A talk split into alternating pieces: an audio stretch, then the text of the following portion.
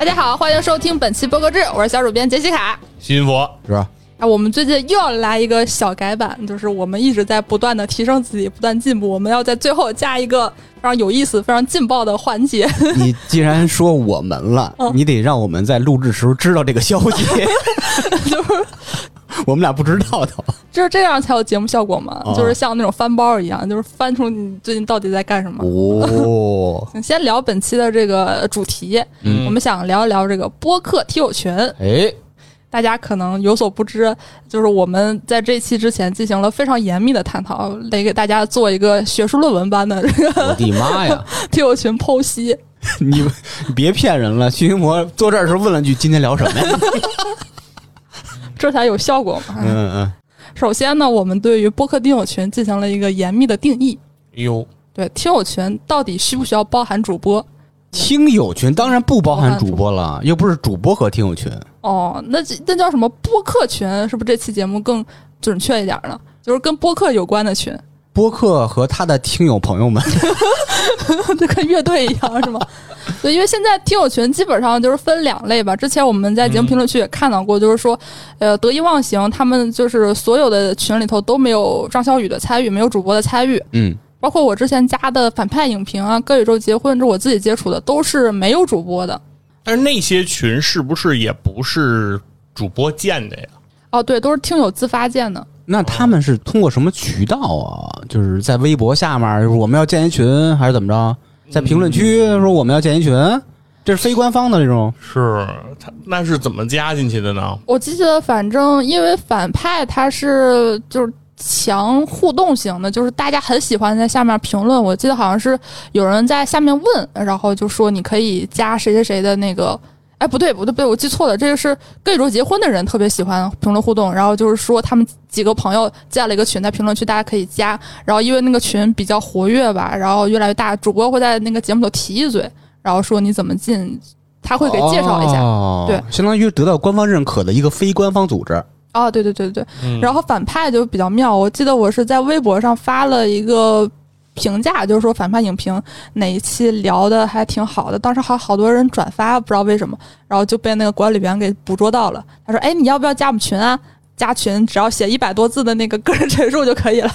最喜欢的节目，最喜欢导演，巴拉巴拉的。我就喜欢这种没有门槛儿的那种加，群方式。你就跟他就是写个几百字，通过他看一下你的那个申请合格了，你就可以进了，特特别简单。对。啊这个也是听众建的是吗？啊、是，但是哦那个因为反派他除了主播之外，还有一些剪辑运营，他们有一个运营也在群里头，也相当于就是官方知情的非官方组织，那他们反派是一个机构播客吗？不是，但是他就是有有有有专门的运营和剪辑，这这这这一个人啊，有有三四百万的投资，这这是志愿者还是他是花钱雇的？就这个我觉得有点像那个歌迷什么，就是歌星的那个啊，后全球后援会，后援会，对，嗯就是这种组织吧，就是呃，你说他是，比如说是这个经纪公司来做的吗？他也不是，他有的就是这种自发的。对比较上心的这些粉丝吧，嗯他建的这种群，但是呢。只要你如果影响力足够以后，你慢慢就会和这个歌星本人或者和他的所这个经纪团队就会产生一定联系吧。嗯，经纪团队也会通过这个组织来进行一些活动，然后所以说他也会有一些联系。就跟那个饭圈儿里什么什么有站姐儿是那哦个是吧？对那感觉似的那。差不多那个、那种感觉，因为反正我知道人家那个就是演艺圈儿，这不是演艺圈儿了，就是娱乐圈儿嗯里的这种组织，它的影响力还是挺大的对对对对对，啊。经常有那个黑他们的，不是不是黑他们，就是他们经常有有那种什么分钱不均这那的。反正他们首先一个是好多时候他们也组织活动，嗯然后组织活动好多活动也收费。对对对我，我在上海的一个就是甜品店，我就见过这么一个组织在那儿组织活动，好像是一个韩国的一个偶像团体的这么一个群体，嗯粉丝群，然后在那儿组织活动。我开始以因为因为那个甜品店，他们等于相当于就跟包场一样给包了。但是，然后那个墙上就是还有那个玻璃上贴了好多那个 idol 的照片儿嗯，我当时以为啊，这明星在这甜品店呢。我说嘿，还来了个明星，是怎么跑到这儿去的？嗯，然后我还在那门口啊站了半天，我就想看看是个什么人在这里头，是中国人还是韩国人外还外国人？对，嗯就最后应该是个韩国人，但是后来发现就是没有那个人，对就是没有明星。其实这甜品店也不存在，不是那那帮人干啥呢？是图啥呢？他们好像是那个。嗯偶像是过生日啊，还是怎么样？我搞不清楚，应该应该是那个偶像的一个什么大日子，嗯他们在给他做庆祝，大婚，嗯，对，但是人本人啊不在，但是他们呢也特别嗨，然后他们在里头还搞抽奖什么的。哦、啊，我因为我看到它里面还念名字，然后就是也搞这些活动啊，挺有意思的。然后我开始我以为有明星呢，后来我发现嗯一个明星也没有。然后他有人出来，我就问，我就说哪个是明星？嗯然后他说明星在韩国，这就相当于你进了一个不含主播的听友群，有点像你问哎哪位是主播呀？嗯就听的不多的情况下，发现没有主播，是啊对我之前就完全不理解这种组织，就是说我可能听播客还是稍微有一点儿那种崇拜的心理，我很希望和那个主播本人能产生一点联系，不是我要加他微信，但至少我能看到他私下里的啊，你偶尔说追的是两句话他们。的个人 IP，呃，是，所以我一开始加这种群，我就是觉得好奇。看一看，说为什么会有这种群，然后进去之后才发现，哦，原来就是说，他与其说是这个播客的粉丝，不如说是一个兴趣的集聚地。就比如说，挺典型的反派的听友都是特别喜欢看电影的人，他们会聊，哦比如说最近有什么电影节，啊然后最近什么北影节，然后海外什么戛纳，什么，就大家会聊一些这些相关的。有点像同好会嗯是吧？嗯，嗯，那我不在这个跟宇宙结婚的微信群，我之前在 QQ 群，后来没有人 QQ 了之后，我我就觉得好像也也也就是融入不不了他们太进去，因为他们不是一个兴趣出发的，他们是一个生活类的，什么都聊，就相当于有几个人已经关系很好了，就融入不进去了，就加微信群我也觉得没什么动力了。刀老师跟我聊过跟宇宙结婚那个听友的那个群，他就说反正是听众自己建的，到后来吧，这个群就跟节目已经没有关系了。这个群里他说从来不会讨论跟宇宙结婚的节目相，比如说，比如说秦岩老师做了一个跟这个就是新番结婚讲新番的，但是他说这个节目里不会在那个时候聊新番，没有人聊跟节目有关的话题，聊的都是自己的事儿。对然后每个人都讨论的都是自己的生活啊。我记得那 QQ 群印象很深刻，一个大姐每天都吐槽她的老公，还发她自己老公的照片。我想她老公知道吗？就是在她的那个嘴里，她老公啥也不是，她也不离婚，但是天天看也觉得挺有意思的。在这种的话，还有一种比较典型的是那种地域划分的，嗯，这个我记忆很深，大内很典型。比如说我之前在长春念书，后来来到北京工作，我还得跟那工作人员报备一下。他说：“哦，你先把长春的群退了，然后那个你给我截个图，我再把你 拉到那个北京的群里头，就感觉呃像查户口一样的那样的。不至于这么严格吧？他们那个入群也非常难，因为我们聊的这个都是以这样典型的，大内应该也是入群最繁琐的，他需要像你加入 B 站的那个会员，不是大会员，需要答题一样。但是 B 站会员以前呢是非特别宅的人是进不了的，现在难度降了，可是大内的难度呢还没有降低。那什么题啊？就是他会聊很多节目相关的，比如说某某某句话是是哪个嘉宾说的 A B C D，嗯，有一些比较简单的，就比如说呃什么七多仙组合谁谁谁和谁谁谁这种听节目的人都知道的。总体来讲呢，就是说你要嗯至少大那一一千多期节目，你得听个两三百期，而且题库我看那个群里头的人说好像还是会滚动更新的，嗯、就是说你一百道题好像拿了六十分以上，我记得当时好像是说有一个截图，然后你去找谁，然后把那截图发给他，才能加群，然后说自己是在哪儿。啊，然后这个不是重点，重点是它还有区域，什么五湖四海群，就是因为北上广可能这种大城市有一个群，每个群可能都能差不多加个几百人，但是其他地区，比如说我当时是在吉林，就没有单独的群，因为可能相对来讲人没有那么多，我就在五湖四海群。后来来北京就专门有个北京分舵，这样、啊，人家就是不太好意思管你们叫欠发达地区 嗯，差不多这个意思。我感觉这种按区域划分的也算是一个主流吧。嗯，嗯，对，很多台好像也在做这个按地域划分的这个群但是前提是你的量得足够大。啊。哦，是而且，因为我是知道这个事儿，是因为硬核那个是阿甘那之前，应该是从去年吧，他开始建这个按地域的群，以前他也没建，就是都是按着数字那么排。他突然有一天他就说，呃，如果有上海的听友。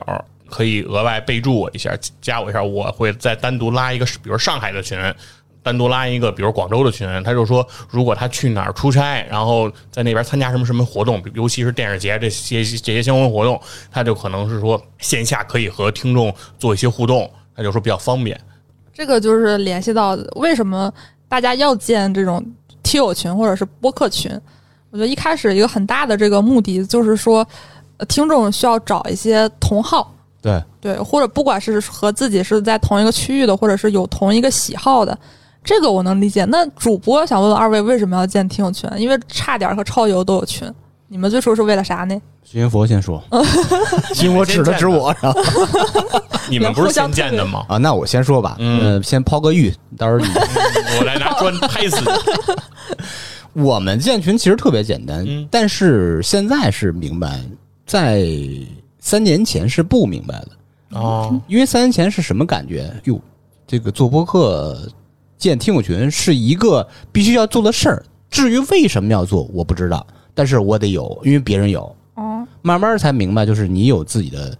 私域流量能增加你的跟听友的更多的直接的接触，比如说你在做个什么付费节目，啪让大家去支持一下了，有什么活动让大家支持一下了，什么点击什么让大家点一下，类似于这种，就是有一个自己的私域。那你们刚开始建群的时候，是从多少期节目开始建的这群啊？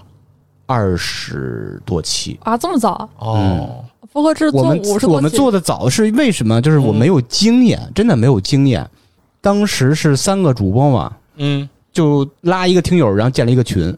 哦，三个主播一个听友，我们聊，然后他不好意思是你们是你们在自己的那个节目的，比如 show notes 里写了这么个加群的方式的信息，对，然后就有一个人加了你们，嗯嗯。啊，然后很长一段时间其实就没有别的听众再加了，没错没错，我们大概跟那位听友呃聊了大概一周左右，才有第二个人慢慢慢慢慢慢才建起来，就是很尴尬，你知道前期三个主播加一个听众，嗯。他不好意思退，他也不好意思说什么，也不怎么听我节目。他的感觉应该就是加一个小助手，然后被扔到四群、八群、十二群那种感觉是那种那种特别遥远的。儿，因为我们只有一个群，然后来到了一个。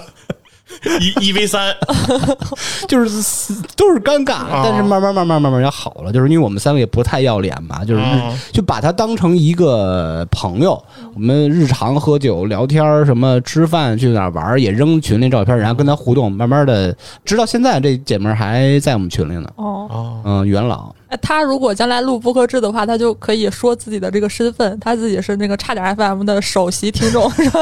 对，是个律师，特别厉害，头号粉丝。嗯嗯嗯，这这是挺厉害的。如果你们往群里，比如发一张照片，他可以说，其实也没必要发群里，私发给我就行。对，这是我们的后来想法。军佛，你们呢？超游当时建群应该是其实挺晚的，就是去年的事儿。二一年超游才才建这个听友群，之前其实一直也都没建。然后在二一年的时候，超游也得有小一百期了吧？哇啊，其实也挺也挺多期了。嗯啊，然后那个时候是原因是为什么会建群了呢？当时是因为当时开始假期的时候，在 B 站开始做直播的一些活动了。哦啊，当时应该已经过年的时候，我们直播过那个什么街霸呀的那个比赛了，就是主播打游戏，然后在 B 站上给大家做过这种直播的活动了。但是做这种直播活动吧，就是因为刚开始没有群的时候，只能在节目里，比如说做个预告，告诉大家，比如说什么啊大年初几，然后搞这么一个活动，对，一直当时是这么宣传。但这么宣传就会有一个问题，就是因为。很多人听你节目啊，他不是那个第一时间收听，嗯，对对对，他很多人都是就是他也不太在意你是周几更新，他就是想起来了，他看列表有新的了，他就会听。一般很多人都是这么个状态，所以很多人当他看到这个。直播预告的时候呢，这个直播已经都结束了，哦，所以他就会在底下评论说啊，是也没提前通知什么的。而你那个预告吧，你又不可能说，比如说我之前做了一个预告，然后我这活动结束了，我就把那条音频撤了，对吧？那音频就会一直在上头保留着，它就会造成一个情况，就很多人就会觉得你这么着发通知没什么效果，嗯，大家都不知道。所以为了呢，能够更好的能够，比如有这些活动能够通知到大家，就开始想超游说是不是要建一个这个这个群。然后最开始超游建听友群的时候，我还挺担心的，我还我跟老袁就说会不会出现这个差点 FM 就情况类似的情况，对吧？比如说这个，因为超游有一个问题，就是因为我们主播又比较多，我们本身有四个主播，然后当时还把支大爷。老袁，然后呃，泱泱他们都拉进那个群里了，所以等于是说，工作人员就是后 十多个 播客公社的人嘛，主播啊相关的，其实我们都会拉到那个群里，所以那个群就是我们内部人，其实数量挺多的，大概感觉上内部人就得有十来个了。我说咱这么大的一个后台阵容，如果要是听众数量上不来，就就很尴尬嘛。能尴尴尴尬过我们？对啊，我就说，我就说，那回头变成这个，比如说十来个咱们的自己人，然后来一两个听众，就是多尴尬呀。对，所以然后所以说，但是后来那个期节目放上去以后，等加群，我最开始因为我负责这个加群这个事儿来着，然后加的就非常踊跃，特别快。已经出现了这种情况了，就是有人开始加我这个微信，就是我这个拉群的这个微信，说加不上了。哇！就是说一当这个微信号，好像他又会有一个要求，就是比如一天你只能添加多少人，然后过线以后，他就说这个加的太频，加好友太频繁，就会给限制。嗯，所以是当时是出现过这样的情况，所以说老袁就跟我说，你担心的那个事儿多余，就是很快就是。嗯，半天你肯定就能拉到上百人，嗯，确实是很快。超游这个人气确实很高。我之前像聊这期时候还问芝芝，我说要不要趁着这期公布一下这个播客制的听友群？然后我俩想了想，就觉得应该没没几个人，应该有个三五个，咱们自己就现在 三个了吧？对。哎，如果大家想加入播客制，一 v 一 v 三呗，播客这听友群可以在下面评论一下。评论什么呀？不想。你评论不想，我们就把你拉进去。评论个什么求加、什么求群之类的，我说什么词儿？如果有人想加，你就自己建一个。对对，我们不在。哎，这如果说有谁能给博客志建立一个有十个人的听友群，跟我说一下，我们几个进去。我们是就是你们先凑，先凑够十个人，接下来就考虑你多大谱啊？实在是没有这个自信啊。但是确实建立听友群，它有个非常大的优点，就是你的消息传达会非常及时。嗯，现在小宇宙好一点，就是可以有一个什么公告功能。那喜马的话，目前来讲应该是没有一个特别强提醒，就是他们要办什么活动，因为功能太多了。嗯，还是得通过这个群才能发一些通知。没错，包括我之前和其他创作者聊，他说建群特别有用，建群对卖付费节目特别有帮助。嗯，就是你在其他那个公众号啊什么的写吧。大家可能就不当回事儿，或者不点进去，懒得看。但是你发在群里头发群公告，就是可能一周或两周，大家觉得就是，而且它连接什么的也不会有限制，直接点了就买了。嗯，这个是挺大的一个优点。然后刚才我们还总结了一下，就是说其实它对于这个变现是有一定的帮助的啊。嗯。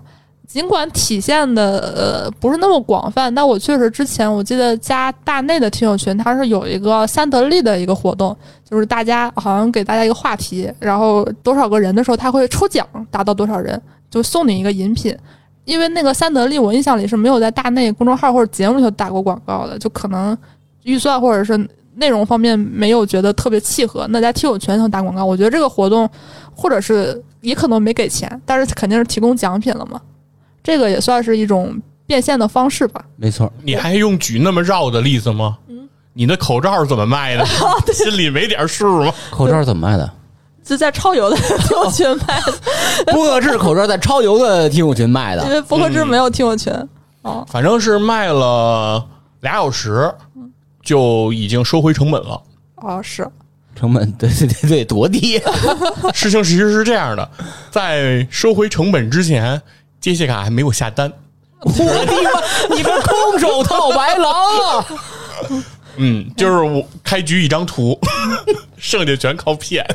但是我补充一下，这个成本呢是只是口罩的成本，嗯啊，因为后来还有快递费呀，对，运费那个那个不算，那个没算。就是说，当时就是觉得有人有比较多的人要买了，觉得值当一干。嗯，但是刚开始，其实那个收人家钱的时候也是跟人这么说的，就说这事儿也没落实呢，众筹就是有可能有，呃那个有可能没有，然后说没有就退你。我我看那群的公告看了，也我也被艾特了。我说这什么生意这是？就是有可能不能成型，如果不能成型，我们再退你。嗯，你跟大家汇报一下，我们那个口罩净利润一百二十块钱。定做了四万多，我才挣一百。对，所以说真的做这个周边不挣钱。嗯其实如果说你是一个成熟行业，嗯，你可能就挣钱，但因为我们这个快递啊什么的，就是实在是压不下价啊，这个扯远了。但是确实。就是建群，它是有这个立竿见影的好处的，嗯还有包括比如说我有的时候会看一些播客节目的看例，他会在里头特意提到，就是说我有多少个听友群，就是可能广告主不太了解什么是播客，但是他可以通过比如说什么公众号的粉丝、微博的粉丝，还有你有多少个群，来大概判断一下你的影响力。这个可能和其他的大 V 会有一个对标吧。嗯嗯，哎，我这个以后也可以聊聊，就是嗯，就是什么视频博主他们有没有粉丝群？肯定有。肯定有，也有。嗯这个今天不在话题讨论范围之内，就是播客的这个确实对于商业化也是有挺大的帮助的。就还有比如说有一些单期它是有关于广告的，如果说数据不太好，你也可以在听友群发动大家去点点，嗯，就是评论一下，给大家暖暖广，没错。这都是挺有用的。但是其实还有一个不能忽视的问题吧，就是其实建听友群也挺麻烦的，特别累。那我记得之前加的好像是日坛的群，那个群规恨不得就有上千字了啊，啊，就是说呃最好是聊和节目相关的啊，好像是啊，然后不要聊一些不能聊的，然后不要发广告啊，然后不要人身攻击，呃，不要给别人发私信。不要随意加群内好友，不要发自己太多信息，哎，就各种各样的是是是，不要说那个节目的一个嘉宾不如另一个嘉宾 嘉。宾，嗯 嗯嗯，然后不要随意那个加主播微信，不会通过的，就乱七八糟这种话。哎，我觉得这个，因为可能人家太大了啊，嗯，我们现在是随意加主播微信，嗯因为我觉得跟话题风格的方向也是有关系的吧。哦、对，像我加那个凹凸电波，嗯他们那公众号就有一个专门的栏是主播微信，就是怕生怕你加不到他们微信，这个分人。而且我可能这个记忆有点扭曲了，就是很多群它也可能不是他那个群，也可能是大内的群，也可能是反派群，忘了。太多群了，然后现在都退了。就是我自己作为一个听众来讲，我都觉得加很多群有点烦，就信息太多了，太烦人了。你们有没有那种就是信息过载的情况？那先报个数吧，嗯，大家分别在哪些群？一共多少个群吧？就就关于播客听友的，一共多少群吧？我得二三十个吧，因为因为开水就有十四个群，嗯黑水有多少？十四十四个哦，你你都在里头。哦，对，超有因为你超有群是工作人员我都在，对，就是虽然我退了我喜欢的播客群，但我因为工作还是要加一堆群。那个徐云佛呢？你你有加多少群？嗯，超游有仨。啊。不超游现在超游四个了，嗯。因为打王者又建了一个那个人人情世故，然后前两有三个。T 卡有群吗？没有，然后 TC 有一个，就是远方远方那边有一个，嗯，然后这是八个，然后呃我自己记有一个呃八十度 Radio 他们有一个群我在，然后那个呃硬核那个群我还在，那你十来个得，十个啊。十个差不多，嗯嗯，我差不多应该有五六个，哦，因为我除了差点的几个群，就是闲聊的两个群，超游周期末不也在吗？那就多了。超游我在，但是从来不说话，好像。对，呃这钱粮你不是也在吗？没在，钱粮我没在，我哦为什么要加钱粮的群啊？钱粮胡同你不在是吗？不在啊，远方中远方我也不在在啊，我就不听他们节目。吗，哎，只是不听你播客。在过吧？没有没有没在，从来没在过没有没有。哦哎，我也纳闷，你为什么哦还有？还有限定还有限定之桥的我我我没没没不听他们节目哦，你我刚才忘了你为什么在钱粮的群里啊？他上过好几次钱粮呀，哦，你算半个主播是吧？嗯人气嘉宾。嘿，你这事儿闹的。非常牛逼呗？我这个群非常精简，但是都是嗯个顶个的棒。啊比如说超游一群，啊这值得跟比尔盖茨吹牛吧？对，闲聊一群，哇，哦这个真牛你看看，周奇墨一群，哇，哦，你看看，天花板了。你看看，嗯、那个差点的群，是 都是在特别高精尖的群里边。我不求数量，追求质量。不是？但是我发现一个现象啊，就是说听众加群的这个人，往往他不太可能就加一个群，哎有的人他就所有群都要加，就是就是他只要加听友群有这个习惯，或者是愿意干这件这个事儿的人，他往往就会把他常听的节目的群，他就全会加上。嗯，所以说现在那个呃，就是我在钱粮和超游那个群，包括仙境之桥的那个群，很多的听友听众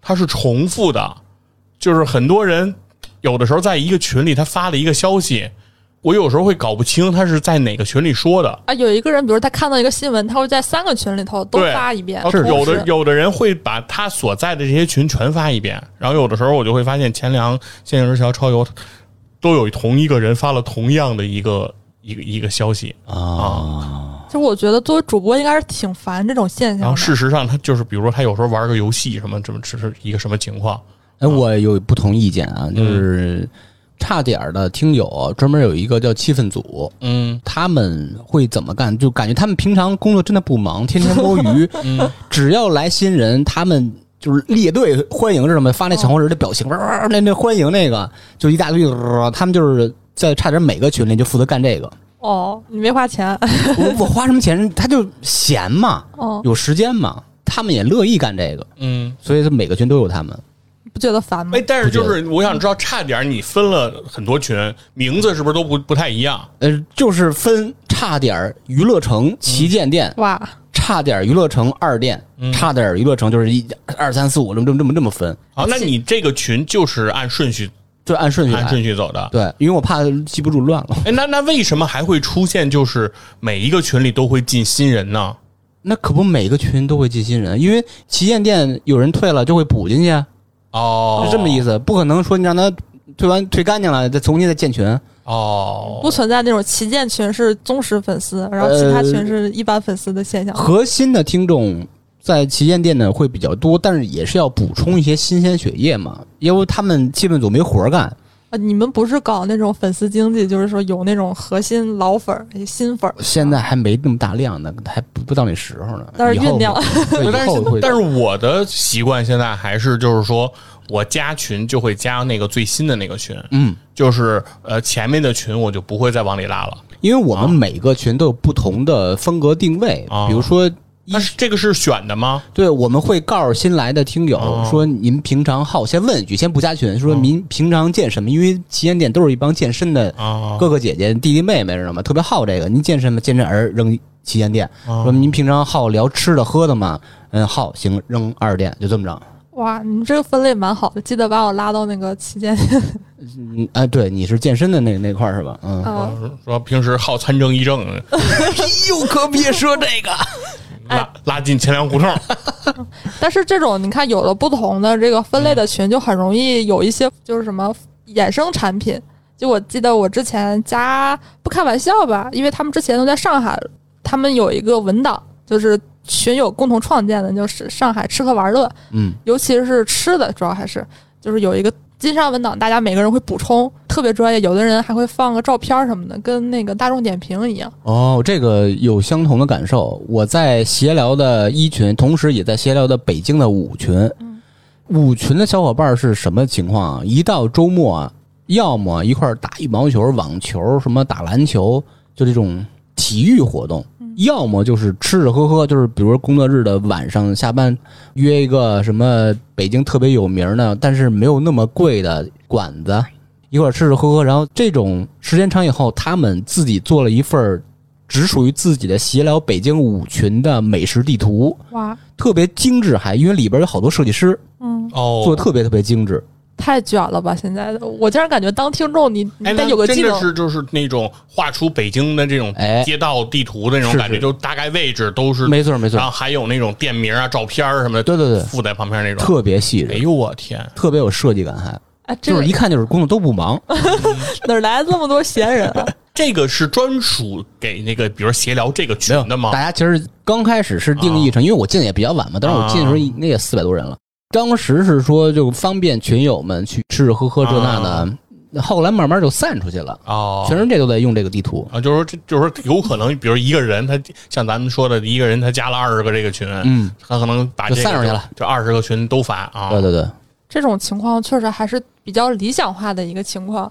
但是同时，就是之前咱们节目就聊过，其实群也有挺多很糟心的事儿，嗯就包括我之前提过，就是有有一个位宣称自己要那个离开这个世界，但其实是撒谎的。嗯，我之前也在群头见到过无数个讨人厌的人，就包括说那个大姐吐槽自己老公的，这个还好，还有一个大姐她是喜欢分享自己的生活，嗯她比如说今天出门有一片叶子掉了，她就拍个小视频；哦今，天太阳好，她发就一天要发五百条消息吧，真热爱生活。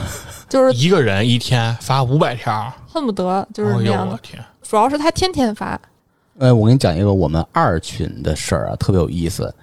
那哥们儿啊，刚加上没多长时间，也不讨论节目的事儿，没见他聊节目、聊主播什么的，他就跟他说我腿骨折了，嗯，腿骨折了，然后大家就纷纷啊献计献策，说你去哪儿看哪儿正骨，哪儿什么西医、中医，嗯。然后应该是怎么怎么这个调理，怎么去补什么的，嗯。这茬过去了。两三天以后吧，说我腿还没好呢，那是。骨折骨折两天又有另外一拨人嗯。就说啊，你你建议你怎么着，建议你怎么啊，着。又出了半天主意，这话题一直持续这个，又过了几天，就是相当于什么呀？他每周有两到三次要提自己腿骨折的事儿，让大家支招。啊，时间长了以后吧，大家觉得有点烦了。是吗？啊这这说你骨折你骨折吧，我就我们聊挺 挺高兴的，突然来句我腿还没好呢，哎，就是这他他是渴望别人别人关心还是怎么着？我啊我不太不太懂意思。啊后来吧，有些听众就说了，说哎。哥们儿，你别老说这个。现在群里五百人，四百九十九人都知道你骨折，你自己都 不知道怎么着？嗯，不聊这个事儿了。我们知道你骨折，该出主意全出了。他说：“你们就这么对待一个骨折的人吗？”哦，人家说我们该出主意都出了，都都好心好意，怎么怎么这那的，全都给你捋出来，你还要怎么着啊？嗯？然后就开始骂，啊！说我是一个骨折的人，哎呦天哪！就是那种情况。嗯有我们群里有一大姐啊，是内蒙那边，天天发美食那种人，她人特别随和。嗯然后就说：“哎呀，你那个你岁数还小，这个事儿不算什么事儿，以后未来事儿还多着呢，你别怎么怎么哦着，就骂了，就骂什么你老什么什么什么，就那种脏话全出来了。啊嘿，以前都是警告嘛，但是我忍他也挺长时间了，直接给他踢了。嗯踢完以后吧，有相同听众在另外一个群里，是另外一个博客的群，说他在那里边啊，把我大明儿那个照片发到那个另外一个博客群里，说问大家，大家请注意。这两个主播是不是像大蛤蟆 啊？这多大呀？这听众 我说太这两个逗了。主播说我啊和和大明都像像大蛤蟆，都像大蛤蟆，啊。虽然很贴切吧，但是是嗯是大绿蛤蟆，我是那个什么，但是这个在人的别的播客里边聊别的播客的主不太好。是后来听说什么呀？因为另外一个哥们儿也在同样的群里边嗯，就偷偷跟我同步这消息，啊，说那个他在群里说说说你呢啊，朋友们，我骨折了。持续了大概一两个星期，嗯被那个也踢了也。踢了啊，哎呀，结果啊，嗯，那给我报信儿那哥们儿说什么呀？我说我也特别烦差点的知识，特别烦，特讨厌，咱加好友吧。嗯然后这个骨折这哥们儿拉了自己的朋友和这个哥们儿建了一个新群，叫那那那哥们儿就就他前 ID 吧，什么 ID 的全球支持群。啊，就支持那个人，对，然后他们疯狂的加我还以为小助手叫那个讨伐大蛤蟆联盟，就是疯狂的加我们的小助手，一堆人，当天有大概哦三五十个人突然加我们的小助手微信。你们的刚开始小助手是谁呀？是大明负责管理，刚开始没觉得什么问题，说哦这期节目爆了。啊，这这今天有很多新朋友 对，然后往里扔了差不多十多个，不对，啊，群里都说啊，大蛤蟆，大蛤蟆，大蛤蟆。就来了就骂你们，对，也不说节目事儿。后来啊其他正常听友跟我们说了，然后我们就挨个的清理，这事儿算平息。哦不，知道后来又上哪儿去说我们大蛤蟆的事儿了。可能现在我点开黑水群为了救人，我说你回头我也发到那个超游问问，说 你看他们像不像大蛤蟆？这个听友就是明显的心智不健全。他如果成年了的话，我觉得多少智商或者是精神有一定问题，可能脑子骨折了，只能只能这么解释。所以有这种奇怪的听友有，哦我有一阵子其实就是因为这个事儿，我就是什么听友群都懒得加了，奇葩太多了。嗯，的，也没有那么多吧，但一两个真的很坏心情。对对对，那天我和那个嗯钱粮湖的野人，还有野水下酒的梁波聊、嗯聊这个事儿，他们也贡献了很多案例。然后有有一个他们聊的我记忆很深，就波哥他说他建听友群，他有两个阶段，一开始是所有人的那个信息他都回，然后每天都是一有空他就看，哪怕不是回他也会特别认真的看。后来突然有一天他就觉得累了，就什么也不看了，从此再也不管了。是为啥？是因为看不过来了，怎么着？有一点儿这种太累了。哎呀，我跟他还不太一样，也甚至是相反，因为我刚开始的时候就是，包括截止到现在吧，截止到刚才，我是群的消息是每条必看，哇，就是能参与聊的话我就参与，如果我有时间的话，我估计是跟我们节目这种风格就是特别的平视，或者说有点仰视听众的那种感觉是有直接关系的。嗯然后他他就跟我讲这个事儿之后，我我其实某种程度上也能理解，因为哪怕不说是播客听友群，就反正就是我的手机里头，觉得很多人也是，就是会有各种各样的群，你也不知道能退不能退，也想不起来什么时候加的，就有点烦得慌。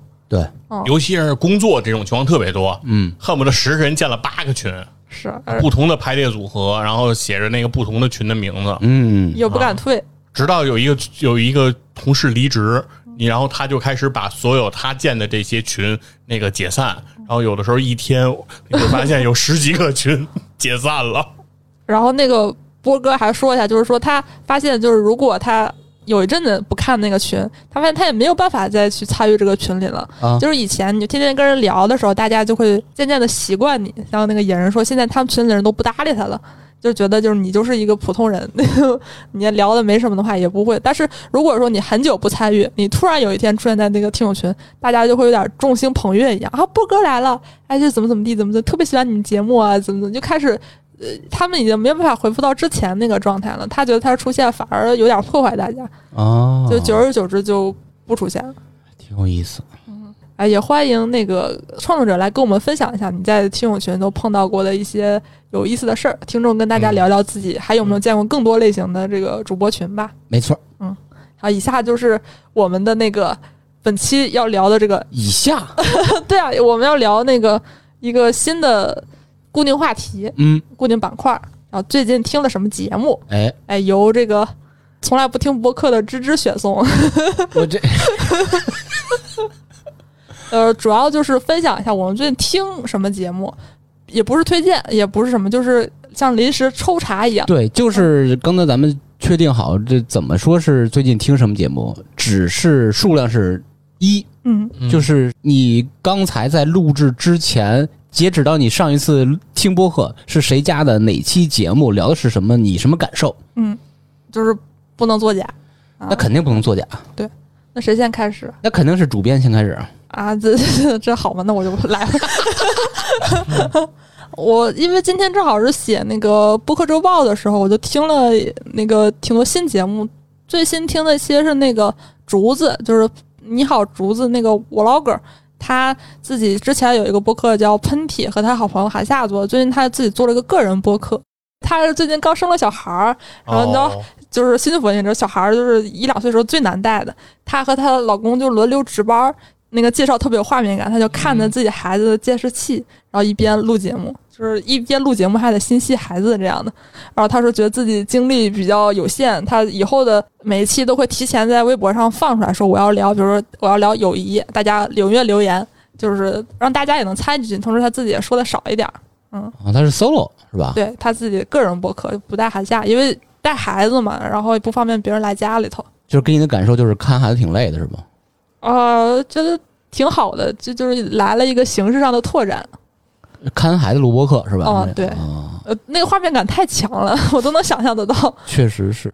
接下来谁来？佛，哦，我最近听这个浑水摸鱼，啊，又是我哎呦妈，你给你多少钱了？我又学到了一些有可能对大家有用的知识，嗯啊，来跟大家说一下，就是如果你准备生孩子，对性别有一定的需求，比如说啊你想要个男孩儿或者想要个女孩儿，嗯，比如说你已经有孩子了，是个女孩儿，你想要个男孩儿，或者你已经有男孩儿了，想要个女孩儿，变性了。因为这个事情是这样的，就是很多人可能都会觉得说，这个生男生女这件事情，人为是不可控的，是随机事件。但是实际上呢，还是有一些方法是可以让你控制这个男女的。嗯，真假？对对，真的真的，它是它是有这它又是有一定方法的，但是它和那些比较玄学的什么呃调什么体质啊、吃什么药啊，其实那个关系不不是特别大。嗯，它的核心原因是在于什么呢？是说呃。精子是分为两种，一种是带 X 染色体的，一种是带 Y 染色体的，对吧？这是生物的常识。那因为只有男男性有 Y 染色体嘛，所以一定是这是和男性精子相关的。那 X 染色体的精子和 Y 染色体的精子它是有区别的，区别在哪儿呢？是呃，Y 染色体的精子在阴道内的这个留存时间是短于 X 染色体的。所以说，呃，如果你原原理就是说，如果你想生男孩，你就需要让精子更短的时间和卵子去结合，那它大概率就是男孩儿。如果要是在阴道内滞留的时间延长，那大概 Y 染色体的精子就会都死掉。哦那留存下来的就是会是 X 染色体，那这样的话，你生的大概率就是女孩儿。对嗯嗯，这是一个它的原则。那使用技巧是什么呢？那就是首先第一点是非常非常需要你清楚的了解女性的排卵周期，这个是需要精确到小时级别的。哇，对，因为呃，理论上呃，Y 染色体的精子在阴道内的留存时间超不过二十四小时。啊，而呃，X 染色体是可以超过二十四小时的，所以你需要卡这样的一个时间段。